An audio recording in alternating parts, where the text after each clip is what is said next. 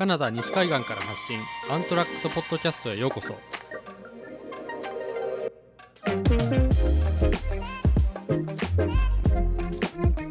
このポッドキャストはアウトドアが盛んなカナダ西海岸に住む写真家竹内天平とバーテンダーの香川雅樹が時にゲストも交えながらライフスタイルアウトドア海外生活についてお話ししていく番組です。どうもこんにちは。香川雅樹です。こんにちは竹内天平です。えっ、ー、とですね今日はですねはい。写真家に5つのえ？写真家に写真についてのあれ違うな。写真家に5つのあれ？写真家？読むわもうこれ。写真家竹内天平に写真についての5つの質問ということでですね。はい。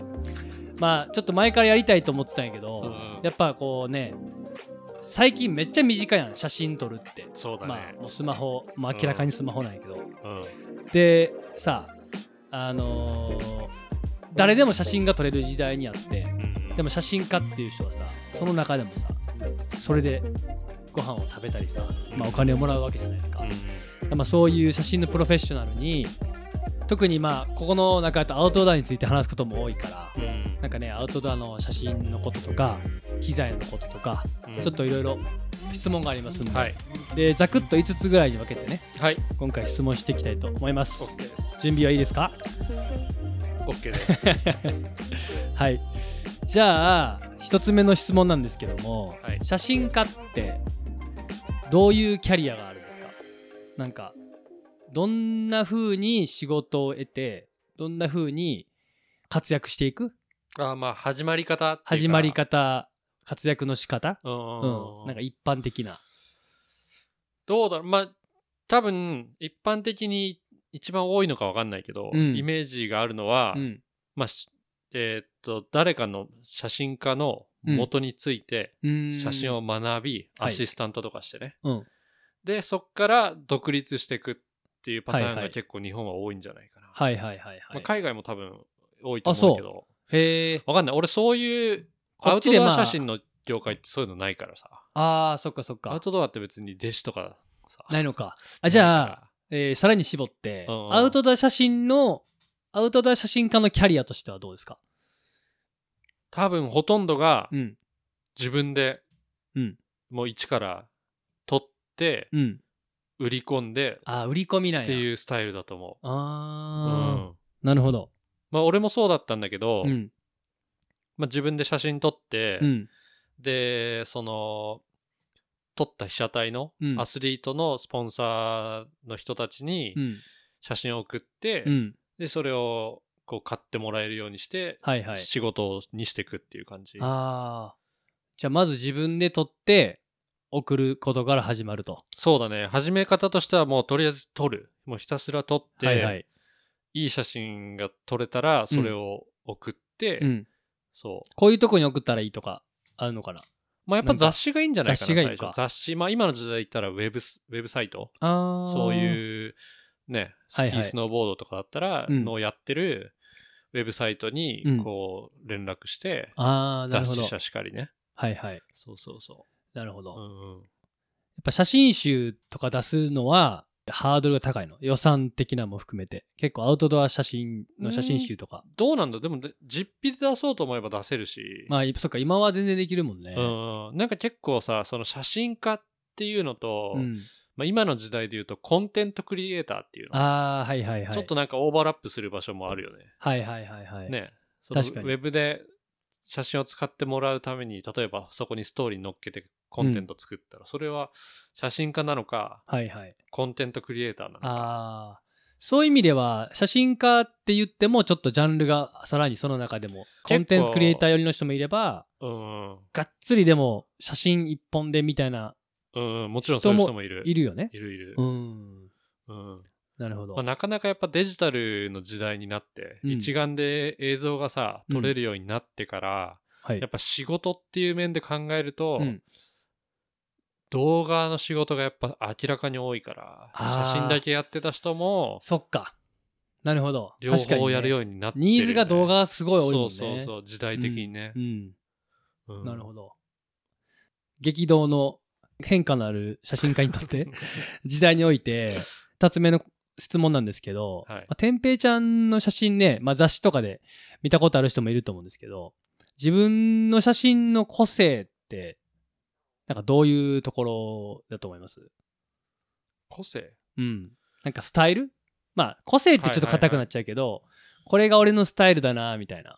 なんかさ、あ、これ見たら竹内天平ってわかるなみたいな。でもね、俺分かっったんだよね。俺は分かったんよ、天平ちゃんって。名前見る前から。そう本。当？そう。嬉しいですね、それは。それ嬉しいよね、多分ね。めっちゃ嬉しい。俺もそれ嬉しいんちゃうかなと思って。それ日本にいる時なんやけど、あ本当？表紙にスキーの写真があって、うん白黒やって、なんか天平ちゃんっぽいなって思ったの、ふと。で、ちゃんとキャプション？見たら、あ、天平ちゃんやんとあ、思って。本当うん。なんだろう、まあね、まあ、切り取り方を俺はすごい気にして切り取るのね。構図をやっぱ気にして。うん。だから構図をものすごいしっかり組んでるのは個性の一つかな。で、その構図の組み方に、はあ、はそのなんていうの、その場の臨場感とか、うんその場の雰囲気をあ、うん。伝わりやすいような構図を組むっていう。ああ、でも先に頭の中での絵があるってこと？そうだね。あ結構そう。あ。あ、それ結構素人とは全然違うかもね。うん素人、まあ、俺はとかになるけど、やっぱパッて見たものが、あ、良さそう、撮る、みたいなののが写真っていう感じの付け方しかしてないけけど、やっぱり作品みたいな感じで残そうとしている場合は、頭の中でこういう絵っていうのがあって、それを実現しようと努力するって感じか。うん、そうだね。結構そのスタイルかな、俺は。へえ。でもなんか時折、その何も考えずにパッてこう、うん。撮るっていうのもしたくもなる。ああ、なるほど。うんわざとね。はいはいはい、はい。なんていうんだ、こう、何やっててもさ、うん。その、ものすごいいいものを作ろうとしてずーっとやってるけど、なかなか答えが出なくて、できなくてっていう時にやっぱむしゃくしゃしたりするじゃん。うんうんうん、うん。で叫びたくなるじゃないけどさ。ああ、こう、フラストレーションがそう溜まっちゃうんだ。じゃないけど、そういうような感じで、うん。なんかもう何も気にせずどうでもいいじゃないけど、うん。パッとこう写真を撮る。何も考えず瞬間瞬間でああ、反応に任せて撮るみたいな。うんうんそうそうそうそう。なるほど。っていうのも、こうやったりもする。けどやっぱ自分が理想とする形は、うん。そのシーンを見て、うん。パッと自分の頭に浮かんだ絵をうん。実現させて写真に残すっていうのが、あれだね。なるほど。へえ。それは面白いな。構図が先に頭にあってっていうのは。うーん。うん。そう。なるほど。結構だからカメラ持たずに、こう、なんていうの？手でうん。自分の指の中にさ、うん。丸四角作って、それ覗いて、こう見える世界をこの中で切り取ってこれ写真撮ったらこんな感じかなとか。ああ、やんねや。それって、それはちなみに、アウトドア写真以外でも、基本の写真のスタイルとしてはそういう感じ？多分そうだね、へえ。うんうん、やっぱねどこを切り取るかだから、うん。結局ね写真ってさあるものを撮ってるだけだから、うんうん。けどどこを撮るかでその人の個性が出るじゃんうん、うん。だから、今目の前にある世界のどこだけをこう切り取ってその人が見るかっていうのがやっぱ俺は重要に。になるかなって思うね。ありがとうございます。今回、あれだね、インタビュアー長やから、敬語になってるっていう。急に敬語になってる。もう俺気づいたんやけど、まあ、このまま行こうかなと思って。あの、そういう回なんで。はい。じゃあ、3つ目の質問いきます。はい。あの、スノーボード写真と、まあ、もともとね、てんぺいちゃんの、あ、まあ、うんスノーボード写真って言っちゃったけど、まあ、スキー、うんスノーボードの、ウそういうウィンター写真と、クライミング写真との違い。で、でまあ、こ、の意図としては、スキー、スノーボードってすごい速く動くから、まあ、銅のある写真と、で、最近さ、あの、クライミング写真ね、撮ること多くなったと思うから、G7 で働き。き出して、で、こういうその、性の、そんなに動きが速くない写真はいはい。で、なんかそれぞれ気をつけてるポイントとか、違いは機材変えるとかさ、どういうところが違いなんのかなと思って。うん。とね、まず一番の違いは、うん。冬はうん。濡れる。あー、コンディション的にか。そあう。なんかクライミンググはさ、うん。壁にぶら下がって撮って危ないみたいなさ、うん。イメージあるかもしれないけど。結構重重いそう、ね。みんな。みんな多分そう思うじゃん、うん。確かにそれもあるかもしれないけど、うんまあでもクライミングできる人からしたらそんなの別にもうねうん。問題じゃないから。うんうん。まずできない人はまず取れないしね。ああやっぱクライミングに関してはじゃあその登る技術がある程度ないとまあある程度やっぱロープを使えないとやっぱ無理だよね。そうだね。うん。そうだからまあそこは前提として、うん。でもやっぱりウィンターの写真ってうんどんなに慣れても濡れるから。あそれが慣れることはないから。あはいはいはい。あ濡れるっていうのはボディがってこと？そう。もう体もそういうカメラも。ことか。カメラじゃなくカメラだけじゃなくて。カメラもね。あー。全てが濡れるから。シビアだよね結構。忍耐力が。全然。もうそう。あでもどっちも忍耐はいるか、うん。そうだよね。ていうかねやっぱシビア。状況的にシビア。あー。あ命的なものでってこと？いやカメラをと写真を撮るっていうのを考えた時に、はいはいはい。その状況がよりシビアな状況。機材にもうんタフだし、体にもタフだし、はいはいはいはい。そうそうそう。あーそれが冬の写真うんなんだ、例えばだってなんだろう、まあ、カメラクライミングやってても落としたりしたら終わりだけど それも終わりか。今うん。落としたら濡れるとか言おうとしたけど。まあでも単純に、そうまあでもちょっとしたところに、うん。なんてバックもさ、うんいやクライミングもシビアだわ。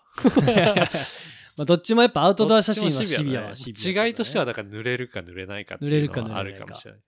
まあ、どっちも落とせないし。そうねどっちも落とせないね。うん。うんうんうん。なるほど。でちょっとだけ質問の方向変えんねんけど、うんうん。まあ、ちょっとこれなんかね子供がいる人とかも聞いてくれてると思うから、うんうん。なんかさこの動きのある写真で例えば子供を撮影するとかさ。家族でじっとして写真とかやっぱ違うやん。うんうん。でなんか生とどうみたいな。そうそう。でじっとしてるのはまあ割とみんな撮ると思うんやけど、うんうん。なんかそういうてんぺいちゃんがもしさ動きが動き回るものを撮るとしたらさこういうとこに気をつけるとかそういう時もやっぱ構図を先に考えてとかある？うーん構図は考えてる。やっぱ考えてるよね。うん、、いくらやっぱ動いてたとしても、うん。絶対に構図は考えてる。ああうん、でまあその一般の人に対してのアドバイスっていうと、うん。どうだろう、まあ、まあシャッタースピードはうん。ねやっぱなるべく上げとく。上げ早い方がうんいいね。うんうんうん。じゃないとやっぱブレちゃうから。うんうん。そう。あとは絞りもちょっと絞っといた方が、うん。ピントが若干外れても絞ってればその合う範囲が多いから。そうなんやね。そうそうそう、へえはいそはいはい。のピントを逃さない確率は上がる、はいはいはいはい。うんっていう、そう。でそうまあそのねクライミングそのね質問の最初で言ってくれたけど止まってるから、こうスキーの方が速いから難しいとか,、うん。かもって思うかもしんないけどね。はいはい。実はお。クライミングの方が俺む難しいかも。そうなんや。クライミングって止まってるようでうん。一瞬の動きが速いじゃん。あー確かに確かにでしかもそれっていつ落ちるかもわかんないし、ね、数秒じゃん？うんうんうん。それを逃しちゃいけないっていう意味ではあ結構気は全然抜けないんだよね。ーあ言ってること分かったわ。スキーやとさ一発始まったらこの10秒の集中そうそうそう力そうっていうのはもう見えてるもんね。そうそうそう。ここここってね野球とサッカーに似てるかもしらんね。ああかもね。確かに。野球サッカーがあのスキーねももう動いてる、るから。あもうここ来たら点入るかもみたいな。うんうんうん。野球ってさいつホームラン打つか分からんからさ。ね。来た瞬間にそうそう。反応毎回毎回ずっと集中しとかなあかんみたいな。うんあー確かに。うん。そうだから結構ねクライミング撮っててうん。なんだろうすげえ体疲れたりする。なんかねああそのルート登ってる時例えばその人がうん。すげえさ、プロジェクトでギリギリのグレード、その人の限界登ってる時ってさ、うん確信ムーブに来たら絶対手前で止まるじゃん一回。うん。うん。でそれで行くぞってなるじゃん、うん。でもその行くタイミングって分からないじゃん、そうだね。その人にしか、うん。でもそれは逃せないから、うん。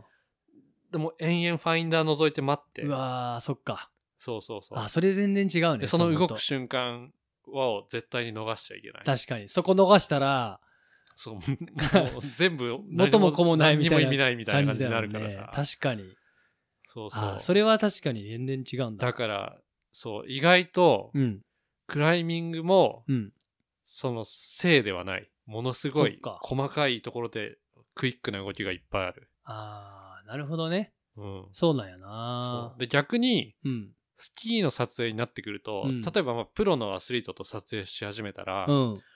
やっぱ撮影に慣れてる人とか上手い人っていうのは、うん。そのスキーとかスノーボードをしてて、うん。かっこいい形になってる時間が長いんだよね。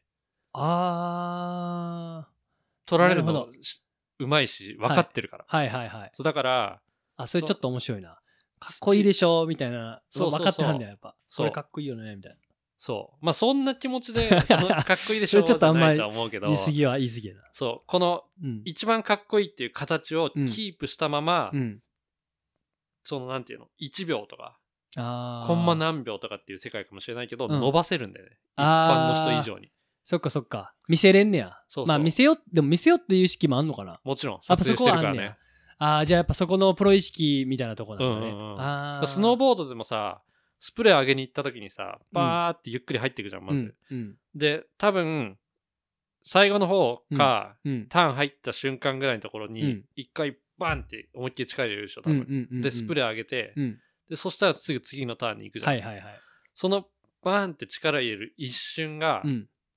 プロは多分長い、ああまあ、撮影の時にねわざとはいはい。グーって伸ばすようにはいはいはいはい。見せてる。はいはいはい。だそうするとめちゃくちゃ撮りやすいんだよね。で逃すことがない。なるほどね。そう。けどあクライミンってうん。それができないから。確かに。でしかもいくらプロでも。と取られる意識とかあんまりそこには入ってないよねあー確かに。で例えばまあものすごい簡単なグレードで、うん。とかってやったら話は別かもしれないけどでもそのね。ある程度グレード高くて、うん。シビアにやってるシビアにやってるとこだったらさ、うん。そんなん無理じゃん。うん。めちゃくちゃ限細かいクリンプんとこうんちょっと長めに持ってくださいなんて言ったらさ。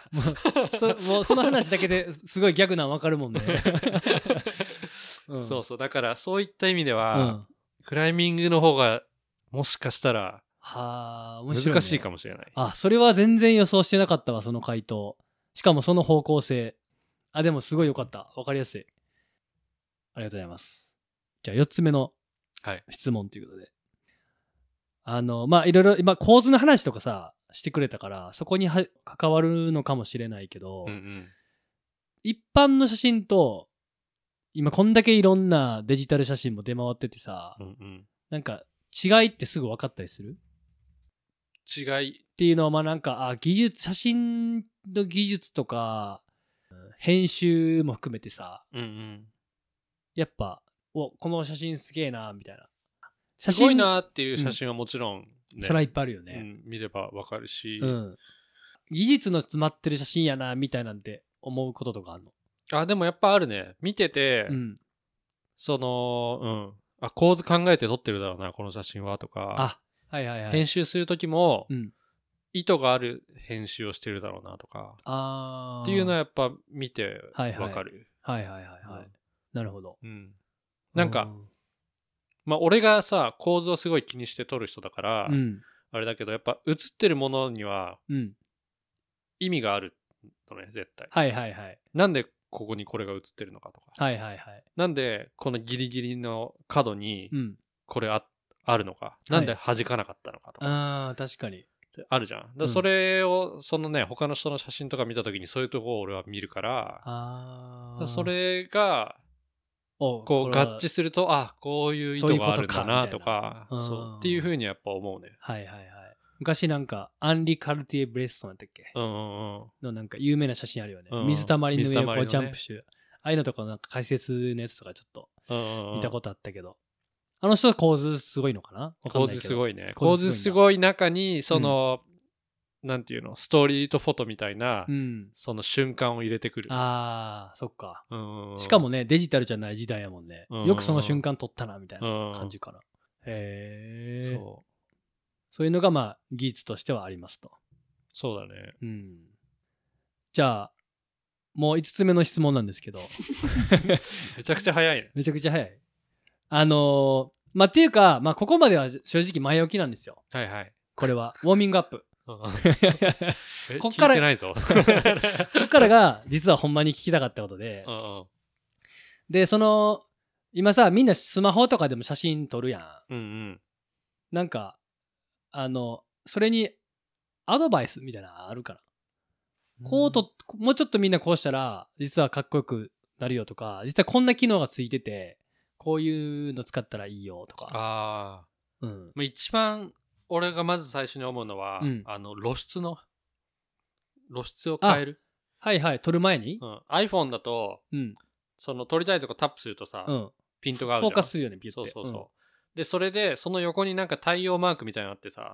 それをこう上下にずらにしたらすことによって明るくなったりそうそう暗くなったりするよね。あれをするだけで、うんものすごい見え方が変わるあ、そう。うんそれって、後から編集のソフトでもさ、なんか変わる感じするんやけど、うんうんやっぱ違うの、それは。あ編集でもできるよけど例えば逆光っぽいところで撮った時に、うん。それをやらずに撮ると、うん。影のとこが潰れて真っ黒になったありと、か後からやと分からんとことかあるから、その場で調整しちゃう方がいいってことか。そうそうそのあデータを取れるさ限界があるから、ーうんうん。黒いところと白いところにのなるほど。間のねなるほど。でそれのコントラストが強すぎるとその限界を超えちゃうわけじゃん、うん、うん。撮るときに、うんでそうすると白い方が明るい方が飛んじゃって、はいはい。編集で戻そうとしてももうデータがないから飛んでて戻せないっていう状況になっっちゃうからはいはい。そうだからそれを、まあ、自分がどっちにフォーカスして暗い方にフォーカスしてじ写真を撮りたいのか、うん。明るい方にフォーカスして写真を撮りたいのかで、うん。その露出を変えとくと、はいはい。後で編集するときにも、うん。そのね集中したい方い明るい方だったら明るい方のデータをうん。編集でさらにこう持ち出せる、はいはいはい。ああ、うんなるほどね。あじゃあそれがおすすめなんだ。タップして。そうだねタップして変える、はいはい。上下して。うんあれはどうかな？あの、ラインみたいな。構図のラインみたいな。線あるやん。ああガイドラインみたいに入れてくの？そうそうあれ俺は使ってないけどあれもすごいいいと思ああ、ほんとう、うんうんうーん。結構ルールオブサードって言ってうんうん。あのーま2本ずつ縦と横でさ出てくるよね。出てくる選選ぶと。うん。多分そまあ一番シンプルなのがん2本ずつ、縦に2本うん。横に2本そうするとさ、あの9個のマスに、まあ、分かあ、れる。るじゃん画。面が、うんでだ言ってみれば縦にうん3段、うん。うん。横に3列っていうはいはいの。ができるそれがルール・オブ・スターズっていうんだけど、ああ、なるほど。なんていうの？ルール・オブ・スターズ第3のルール、あ、でも、第3のルールっていうのは聞いたことないんやけどねな。わかんない まあそういうのがあってね、うん。でそのえーっとねラインがクロスして十字架になるポイントが4つあるでしょあるよね。真ん中ら辺に、ね。そこにうん被写体を置くとうんバランスがいいってされてるんで、はいはいはい。だ例えばひ誰か人を撮るときに、うんど真ん中にボーンって置くよりは。後ろにも風景がいいのがあるから。ちょっとずらして。縦の線のところうんに人を置いて、うんでその人の頭がうん。上のクロスにあ、ちょうど来るみたいな。来るように合わせて構図取るとか、はいはい。そういう風にしてあのラインを使うと、うん。こうちょっとこうなんて言うんだろういい写真が撮りやすくなるかもしれはいはいはいはい。いや、実は俺ね、そのことを知ったタイミングがあって、ない。うん衝撃的やったね。あ、そうやったんやと思って。でそっからなんか自分自身の携帯の写真やけど、基本的には。あなんか、あ変わった気がする。こう、やっぱ見え方が後から見た時に。あと、なんかちょっと編集とかでもさ、こうんうんうんう、ね、最近ソーシャルメディアも含めてこうね、こう縮めたりとかするときに、あ、ここにちょうど来るようにしようとか。うんうんうんまあシンプルルやしね、その指標としては。うんうんまあ確かにそれ、でっかいよね。そうだねうん。あとね俺はあのデジタルズームデジタルズーム？今 iPhone ってさみんなカメラ何個かついてたりするじゃん、うん。今俺持ってるの3つついてるんだけうど、んうん。標準レンズうん。と望遠とうん。広角っていうのがついてて、はいはい。で望遠レンズは、うん。えっと2倍まで望遠が効くのね標準レンズに対してああ、そうなんや。で例えばじゃあもっとズームしたい、うん3倍行きたいってなったら、うん。このさ2 finger で広げたらうんズームできるじゃん、はいはい。でもあれってデジタルズームって言って、うんその2倍の望遠レンズで撮ったうん。画像の中の、うん。画像の中をうんデジタル処理でさらにズズームしるのねしててんだ。あ、実際にズームしてるわけじゃないんだ。う。そああ。うだから画質が。が落ちてんの言ってみればオッケーオッケーオッケだからそれって後でもできる作業だから、ー。はいはい。俺はそれやらないああ。ズームしたかったら2倍ズームのカメラにセット望遠レンズにセットして、うん。でそれで一番いいところで撮って、はいはい。で、後でうん。 crop でうん。構図をもう一回組み直す。ズームする。なるほどね。そう。で、それで例えば、その望遠のうん。見えてる景色の中でうんどこにズームしたいっていうのがもう頭の中にあったら、うんそれを、えーっと、写真の真ん中に持ってきておく。へえ。なんでかっていうと、うんえーっとね、その撮った写真の縁うん。上と横とさ、下と、縁ってうんどうしても画質が落ちるのね。レンズの構造上。ちょっと歪んだりとか、なるほど。ボケ、えーっと、ピントが甘かったりとか。うんうん。だから、クロップする場所が、うん。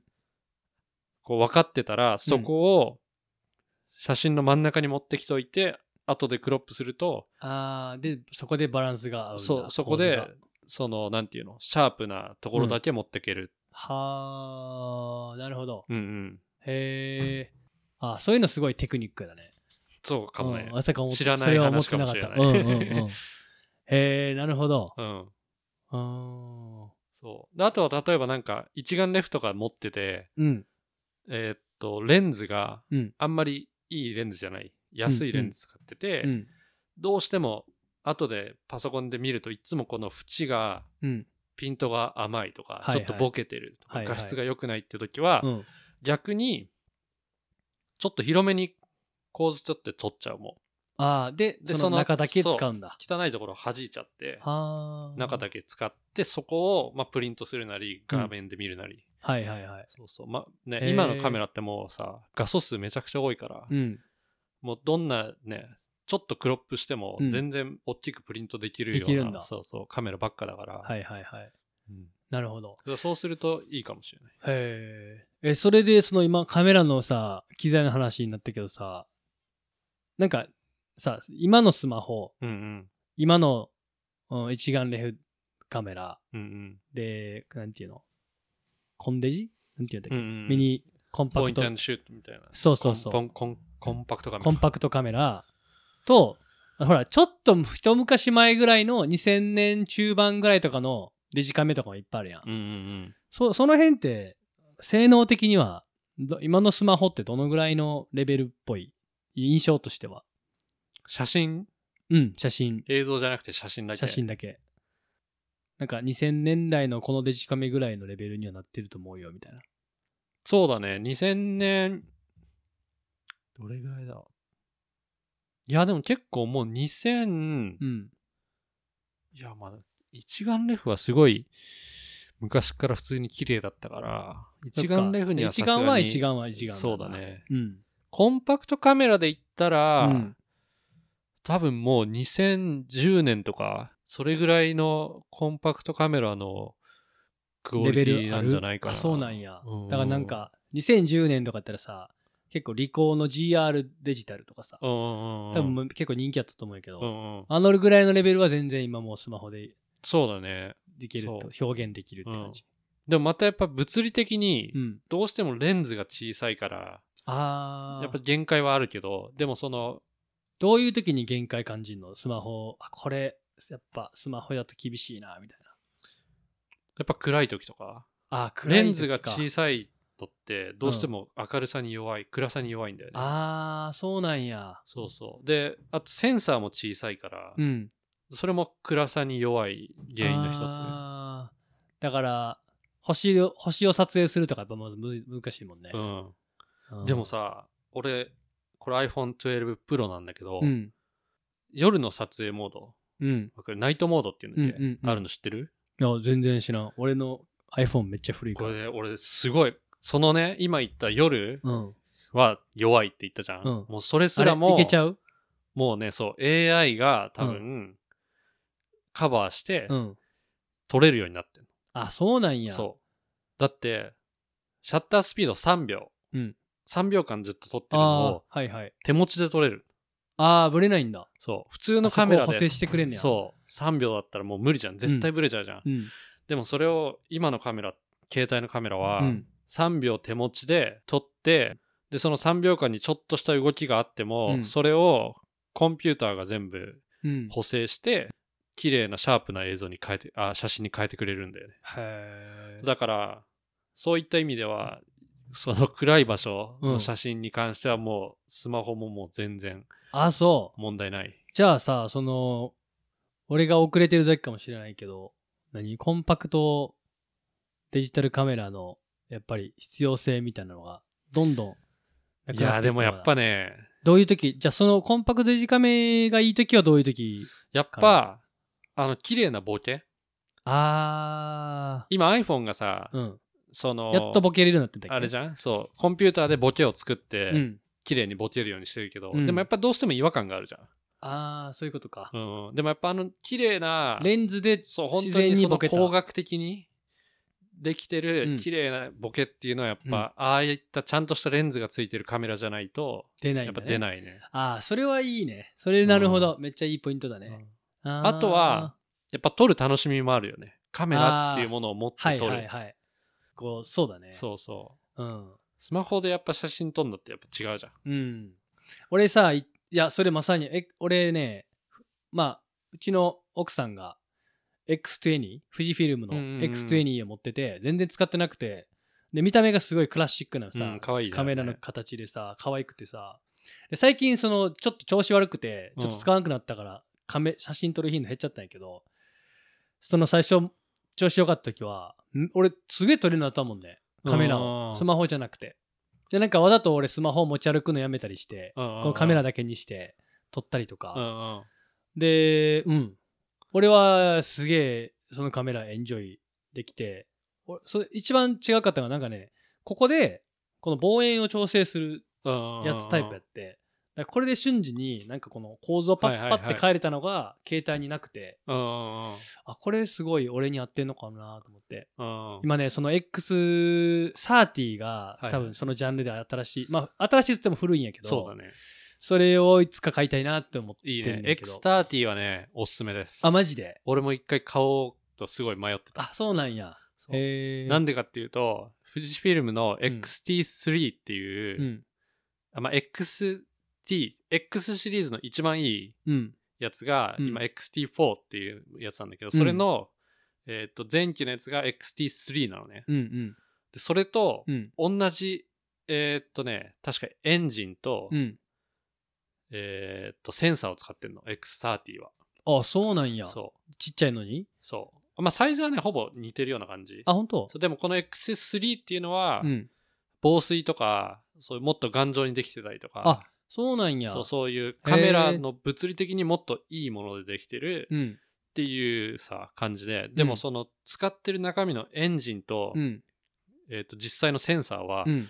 確か一緒なんだよね、へえ。だから同。じ絵が撮れるのへえ、そうなんや。そう見た目がもっとさプラスチックのパーツ使ってるから、ちょっと安っちく見えるだけで、うんうん。でも撮れるものとしては。同じレンズつくしね、どなるほど。そうだじゃあ、からクオリティとしても、間違いなくいいと思うへえ。あ、それは X30 はおすすめですね楽しみやな。なんかどっかでね、そう見つけたら買いたいなと思うんだけど、なかなかカナダであれね人気なんだよねやっぱそうなんやそう。X30 全然見つかんなくて。日本やと、まあ売ってんの見たから、ちょうんっとこれまた日本のショッピングリスト増えたな。今円安だしねそうそうだね。確かに。そうそう。じゃあね、結構やっぱ富士フィルム人気だから、こっちカナダ。なんや、うん、使ってる人多いと思うよ。日本のカメラ人気よね、まだ。こっちでも。うん。まあ、てか、カメラメーカーほぼ日本だからね。そっか。ねそうやったっけ？ソニー、キャノン、ニコン、富士、あ、そっか。リコああ。確かに、俺もそれ、そのレベル。まあ、ライカぐらいやもんねー。。そうね。多分パッと思いつく他ジャン他ジャンルでメーカーは全部日本だと思うよ。そうか。なるほどね。うん。あ、それ全然気づいてなかったわ。それ面白いとこだな。逆に多分海外のカメラを探す方が、ね、それこそライカぐらいしか出てこないんだよね。あー普通。の人だったらね。そうかもね。今だって、ああ、そうやわ。うんこっちもさ、たまにさ、なんか、ちょっとフィルムカメラとかさ、映るんです的なのさ、うんうんうん流行ってるやん。とかでも見るけど、まあ、あれ、映るんですやもんね。どう見ても。そうだねうん。そうだね。うん。うん。ああ、そっか。まあ、強いて言えばコダックがね、そういう映るんですみたいコなのと、ダックね。はいはいはい。こっちまだちょっとあるよね、確かに。うん、確かに確かに。うん。けどもうあとは、ほぼ富士フィルムだよね、そういうそうなんや。フィルム系のカメラは多いの。ああ、そんな日本の伝統になってるっていうのを全然気づかずこのトピックスタートしてたわ。日本っすよ。そうなんやカメラはねもそっかううんカメラメーカー有名やけどうんうんそれに対して有名な日本人写真家っているんか世界的にってこな、うと、ん、思思い浮かぶ人いる？俺一番好きなし写真家日本人だね。でああそうなんや。世界的に有名その人は。へえ杉本博さんっていう。へえその人はアナログのカメラを使ってるんだけど。あそうなんや。そうそう。うん。結構その要は写真業界っぽい中でも知られてるみたいなそうだね。ファインアートの写真の中ではうん。かなり知られてる、ニューヨークをまあ結構拠点にしてずっと撮ってた人で。あそうなんや。で今はね日本でも個展もちろんやるし世界中で個展やってるけど日本でも知名度は上がってきてると思う。逆に日本で海外の方が知られてるみたいな。そうだね。海外の方が知られてた。へえうん。そうなんや。いやいやふとなんとなく思っただけで昔さケイシーとロードトリップした時に、うんうん。あのまあ時間ひ暇やん運転中、うんうん。だから有名な日本企業5個言おうみたいな。とか有名なカナダ企業5個言おうみたいな。ゲームしてて、うんうん。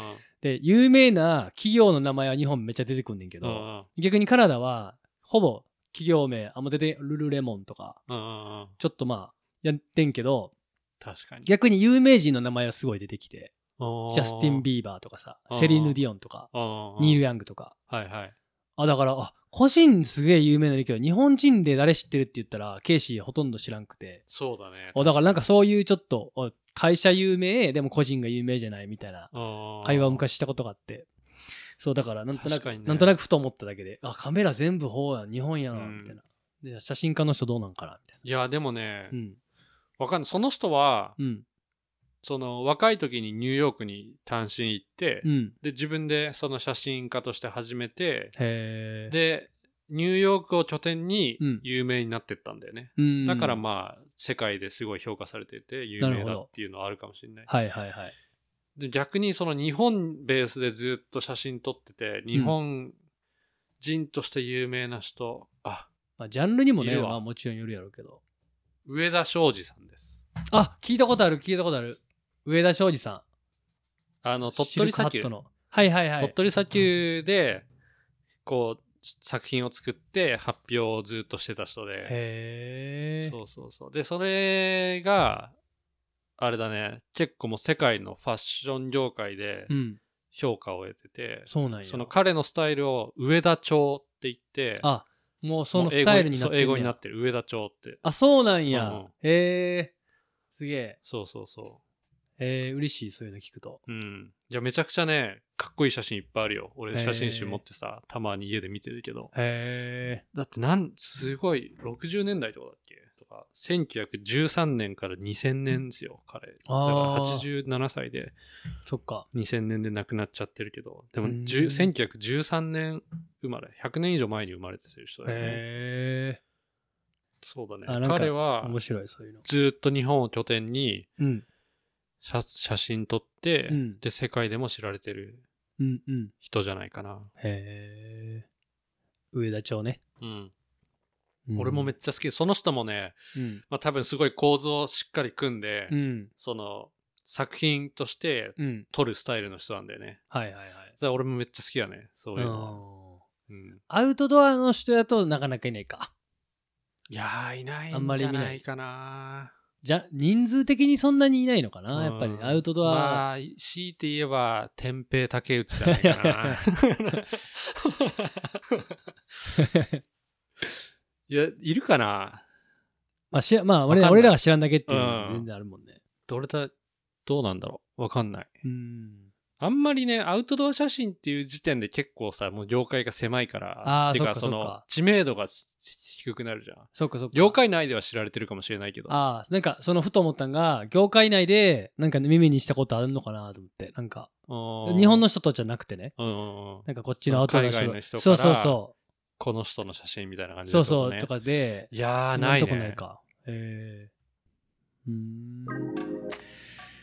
じゃあまあほぼ5つの質問じゃなかったけど4つの何何個ぐらい質問したか分かんないけど。まあまあでもね一番聞きたかったのがあのーなんていうの？スマホでの写真どうやって撮るかとかさ。実際にデどんデジカメとかいいカメラが必要になるタイミングってどういうタイミングなのかなとかさ、うん。さっきあの黒さの話とかうんしてくれてたけどボケボケとかね、うん。まあそういうところがまあ聞きたかったんで、うん。あの聞いてくれてる人が今後ねそうですね。あのなんか写真撮る時の参考になったらいいなと。うん。なんかこうさ俺もアウトドアの写真撮ってるからうん。アウトドアの写真が好きな人とかうん。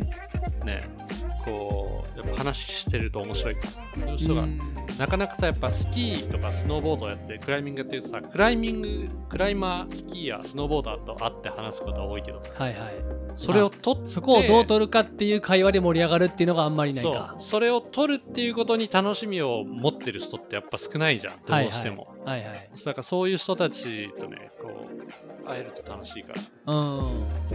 そうだね。今のさちょっとしたアドバイスじゃないけどうん。なんかいつかそういうねフィールドに出てああ写真撮ろうね、ね。写真撮ろうみたいなのできたら面白い、うん。あいいやん、うん、じゃあ聞いてるくれてる人でね写そう真てんぺいちゃんと一緒に写真撮りたい人いたら。うん、そうだね、ぜひ連絡くれたら、今年、俺12月の半ばぐらいから日本帰るから、1回、いうん。1ヶ月半ぐらい、はいはい。まあ、どっかタイミング合えば、うん。会えるところで会える人がいれば、うん。